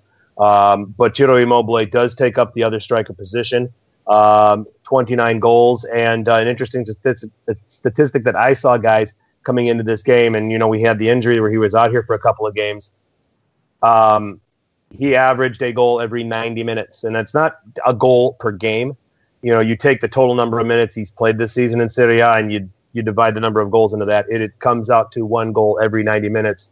Uh, Richard and I had talked about the Ciro Immobile tracker, and we thought that he was going to be on pace uh, you know, to break Higuain's record this season, and he certainly was, uh, you know, very early. Uh, but this guy, this man scored goals in bunches, and certainly he had a very nice supporting cast. And we talked about players like uh, Milinkovic Savic, Luis Alberto, Marusic, uh, you know, Jordan Lukaku on the left side, Lulic, Lucas Leiva had had some key assists. Felipe uh, Anderson, know, middle of the park. Felipe Anderson, once he got healthy and got his legs back under him, so he got plenty of service. But look at the strikers at AC Milan. They get tons of service. Hakan Calhanoglu, Bonaventura from the midfield, Suso from the left. Um, you know, the occasional service from Ricardo Rodriguez. I would have liked to have seen him get forward more this season. And what did what did Milan strikers do?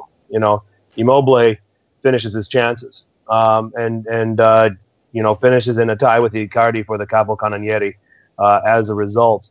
Um, and you would argue if he did not sustain this injury late in the season, he probably would have finished on somewhere around 30 to 31 goals. It's not far fetched to say, uh, you know, it's not that he, he, he, had he been fit for Crotone, he would have scored. So, um, you know, it's uh, you know it's pretty much that simple. So, uh, but nonetheless, it's a tie for the Cabo Capocannoniere race, and both Icardi and Ciro Immobile uh, earn our place uh, in, in earn their place in the team of the season. So that's our 11. Again, we'll run it by uh, in goal, Alisson, a back four of Lorenzo De Silvestri, Milan Skriniar, Kalidou Koulibaly, and Alexander Kolarov. Uh, center midfielders, Allan and Sergej Milinkovic-Savic. Wingers, Douglas Costa and Luis Alberto. Strikers, Mauro Icardi and Ciro Immobile. Darn good team that. Um, but when you pick an 11, you've got to you, you, you some people make some people get left on the table. Uh, Richard, uh, some snubs that you want to give some special uh, honorable mention to? Yeah, yeah. Um, old man Fabio Quagliarella had a fantastic season. He ended up what 19 goals this yep. year. Uh, fantastic for Sampdoria, even though they struggled. When he struggled, the team struggled, and he unfortunately he struggled for a long time in the season. But he he had a great season. Bryan Cristante, great season as well for uh, for Atalanta, former Milan player. Uh, he was just he got better and better throughout the season, and he became one of the better better players on that team. Um, setting up goals, uh, getting goals himself. Uh, he just became a really complete player. And then lastly, I want to give a shout out to Calhanoglu really because Milan wouldn't be where they're at without him. I think his performances throughout the season got better, and he really carried the team with his assists and even the timely goals. Um, without without those, I think Milan would not be looking at Europa League next year. Yeah, in fact, Blair, I tweeted out after Calhanoglu scored um, his free kick today. I said, without Calhanoglu, Milan would probably finish about 12th this season. Mm-hmm. Um, any other snubs for you? I think uh, Richard mentioned Cristante. Um, I'm going to give him another mention as well because he was just so influential for Atalanta. Um, just a really unique player as well. You know, he plays almost like a number 10 at times, but not your traditional number 10.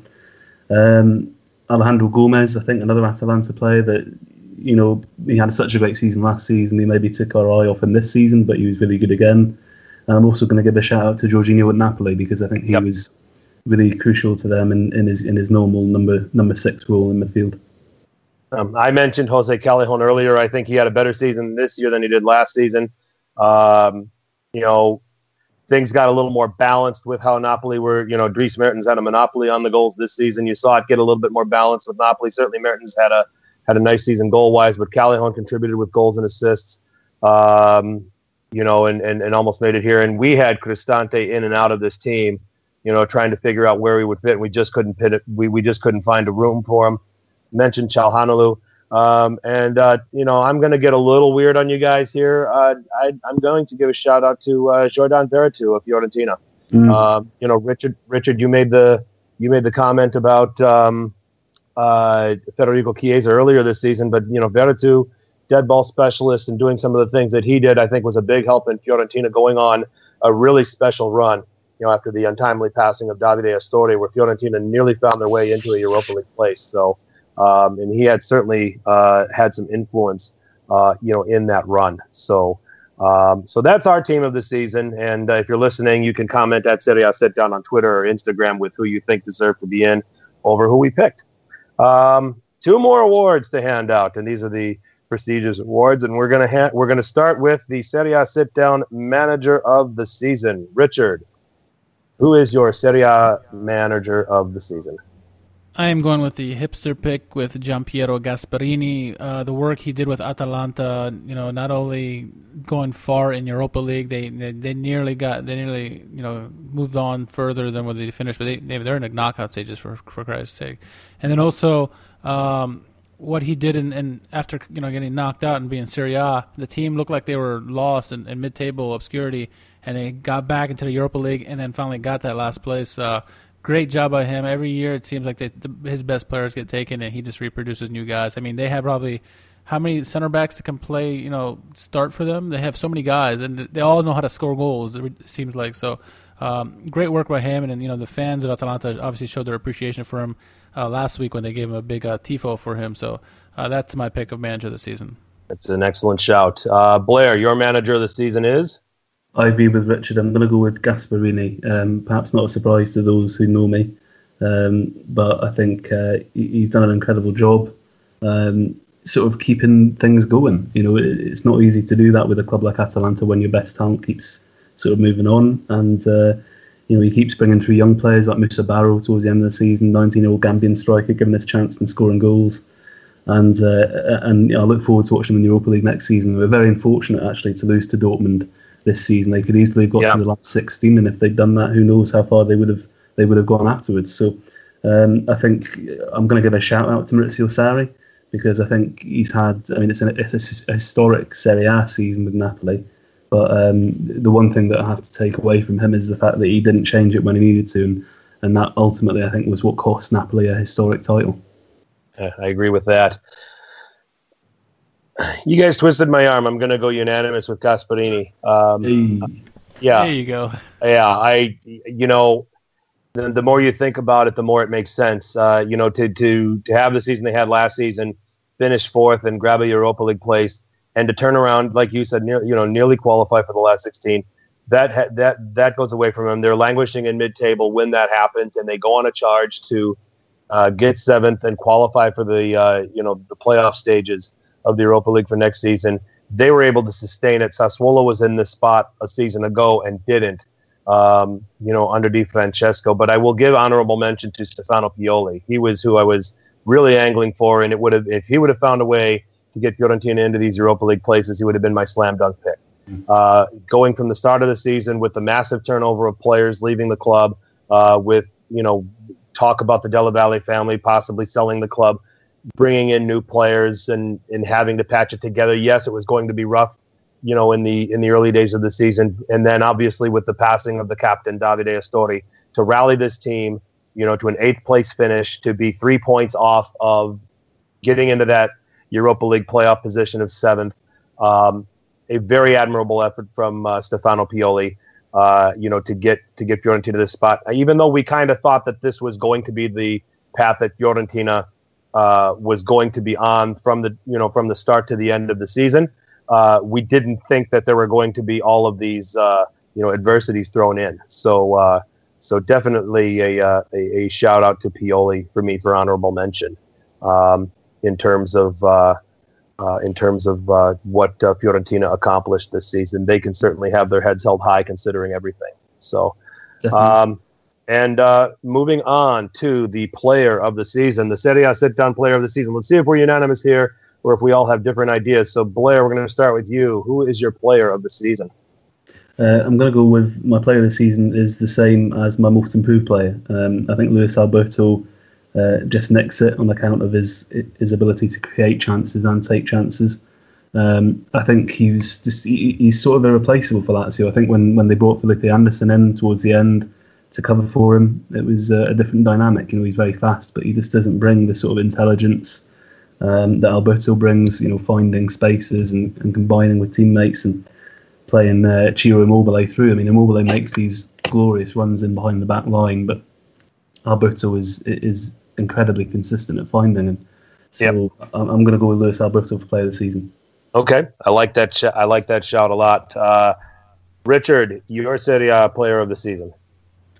I'm not going to make it unanimous. Uh, I am going to go with Mauro Icardi of Inter. Uh, his 29 goals are big goals. Um, last year he had a, it was better overall performance where he had a lot of assists. Uh, I think he led the league in assists last year, or he was up there.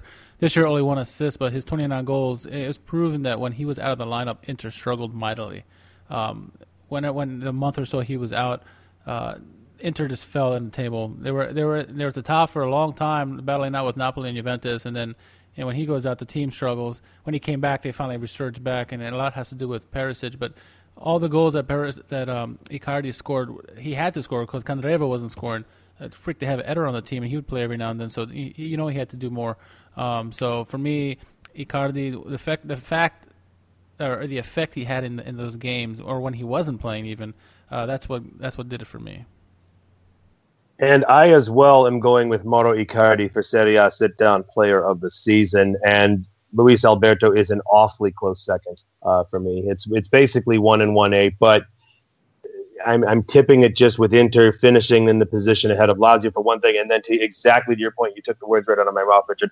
Look at how Inter struggled for goals without him, um, and then that brief period of time, uh, you know, when he was back and getting his legs under him, there was still a little bit of a struggle. But once he kind of regained fitness and found his, you know, you know, found his legs, Inter were back and they were back in the ascendancy, and you know, to where we're here on the last day they they grab uh, the last Champions League place um, and, uh, and and join the Champions League.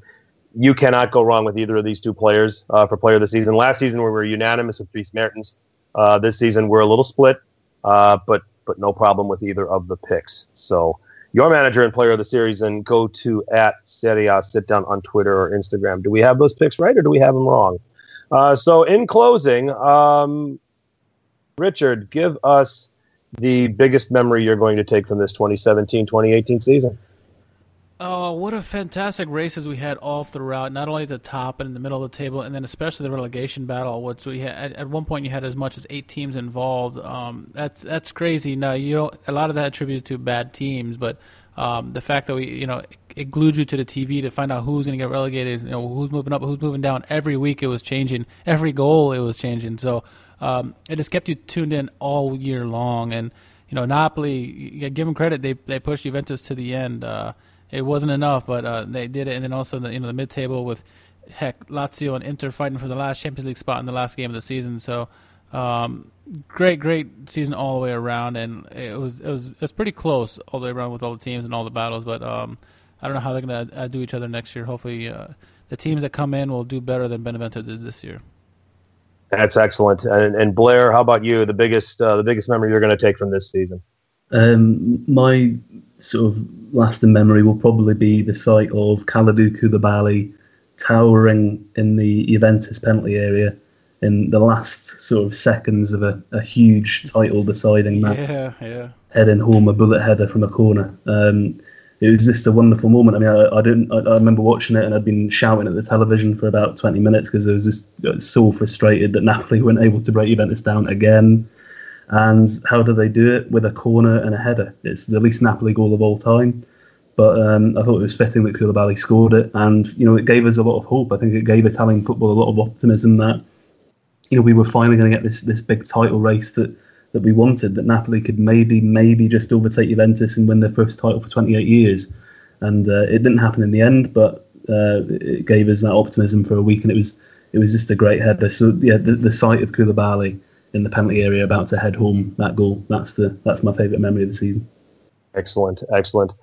And my biggest memory, and I've already kind of touched on it here on a couple of occasions, but um, uh, you know the moments when uh, when life interrupted Calcio uh, and Fiorentina's captain uh, Davide Astori passed away uh, unexpectedly and suddenly, um, and uh, you know not just how the city of Florence and and and its people and the team held it, you know, uh, you know, coped with it and got their way through it, but how the rest of the league, uh, you know, gave their dedication to uh, to to a, to to a man who, uh, you know, in the national team setup for sure. When you heard some of the stories from some of those players, uh, was was a consummate teammate, leader, and and, and gentleman. And uh, I think that Fiorentina were fantastic in terms of carrying out his legacy, uh, and, and certainly the uh, when play resumed. Um, you know, the tributes throughout the uh, uh, the stadia throughout uh, Italy. Um, you know, and uh, uh, the effect that he had on everybody was was really special. And I think that's going to be a you know that's going to be a big memory that I'm going to take from this Serie A season. So. Um, you know, all of these are great. It was a fantastic season. A lot of a lot of highlights. Um, the introduction of VAR, uh, you know, uh, for the most part, did its job. It's going to be here to stay. Uh, and, um, you know, looking forward to next season where I think it's going to be even better. Uh, going to be hard to top this one, though, uh, most definitely. And with that, we're going to put a bow uh, on this season uh, of Serie A sit down. Um, let's do a quick social media check and shameless plug. And Blair, the floor is yours. Yeah, so on Twitter, uh, you can find me over at the Blair Newman. Um, so this is my name with V in front of it because I'm uh, I'm incredibly self-important. So yeah, you can you can find me on there through that link.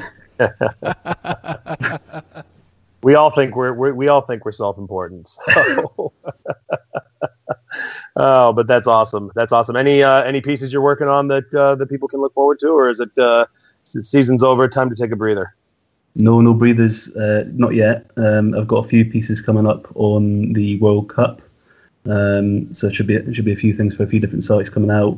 Um, so just stay tuned on my Twitter for them. And then this week I've got a piece on Brendan Rodgers and what he's done at Celtic with with uh, some of the players he's developed. So not Italian football related, but maybe uh, if you're interested in football generally, you can you can follow that and uh, and enjoy. Or as as Richard would say, if you don't like Serie A, you can read this. So exactly. that was all the way back at the beginning of the season. Um, all right, Richard, how about you? Well, if you don't like Serie A, no, I'm just kidding. Um, I'm gonna take uh, be taking a much needed break. Uh, I got a big summer ahead with my family, so uh, looking forward to that. I'm, I'm, also gonna get back to writing as well. I'll have some time for that now that podcasts are winding down. Um, you can, as always, find me at r underscore k h a r m a n on Twitter. Excellent. I'm at ftc underscore twenty one uh, on Twitter. Um, I will be uh, recording with Tyler Dunn on the Banter FC podcast, which will be recording later this week and uh, should probably be out next weekend. Uh, just uh, maybe giving a more condensed recap of Serie A than what we gave here. Um, and then also, uh, my last Calcio consultant piece for the season will actually be a World Cup prediction, an unbiased one, seeing that Italy's not in it, unfortunately. So, uh, but we will be on a three month break and back sometime in August to preview the 2018 2019 Serie A season, at which point we'll know who the 20th team will be after the playoff. And uh, we'll certainly look forward to uh, uh, bringing you all of our uh, news and opinion and insight then. But until then, I want to thank you all for your loyalty and for listening to the Serie A sit down. It means a lot to us. Um, and we certainly look forward to reconnecting with you all in August. In the meantime, have a nice summer find somebody to live vicariously through in the World Cup. I know it's going to stink, but uh, do the best you can. Uh, but until August, thank you for listening. Tell your paisans about us. Ciao.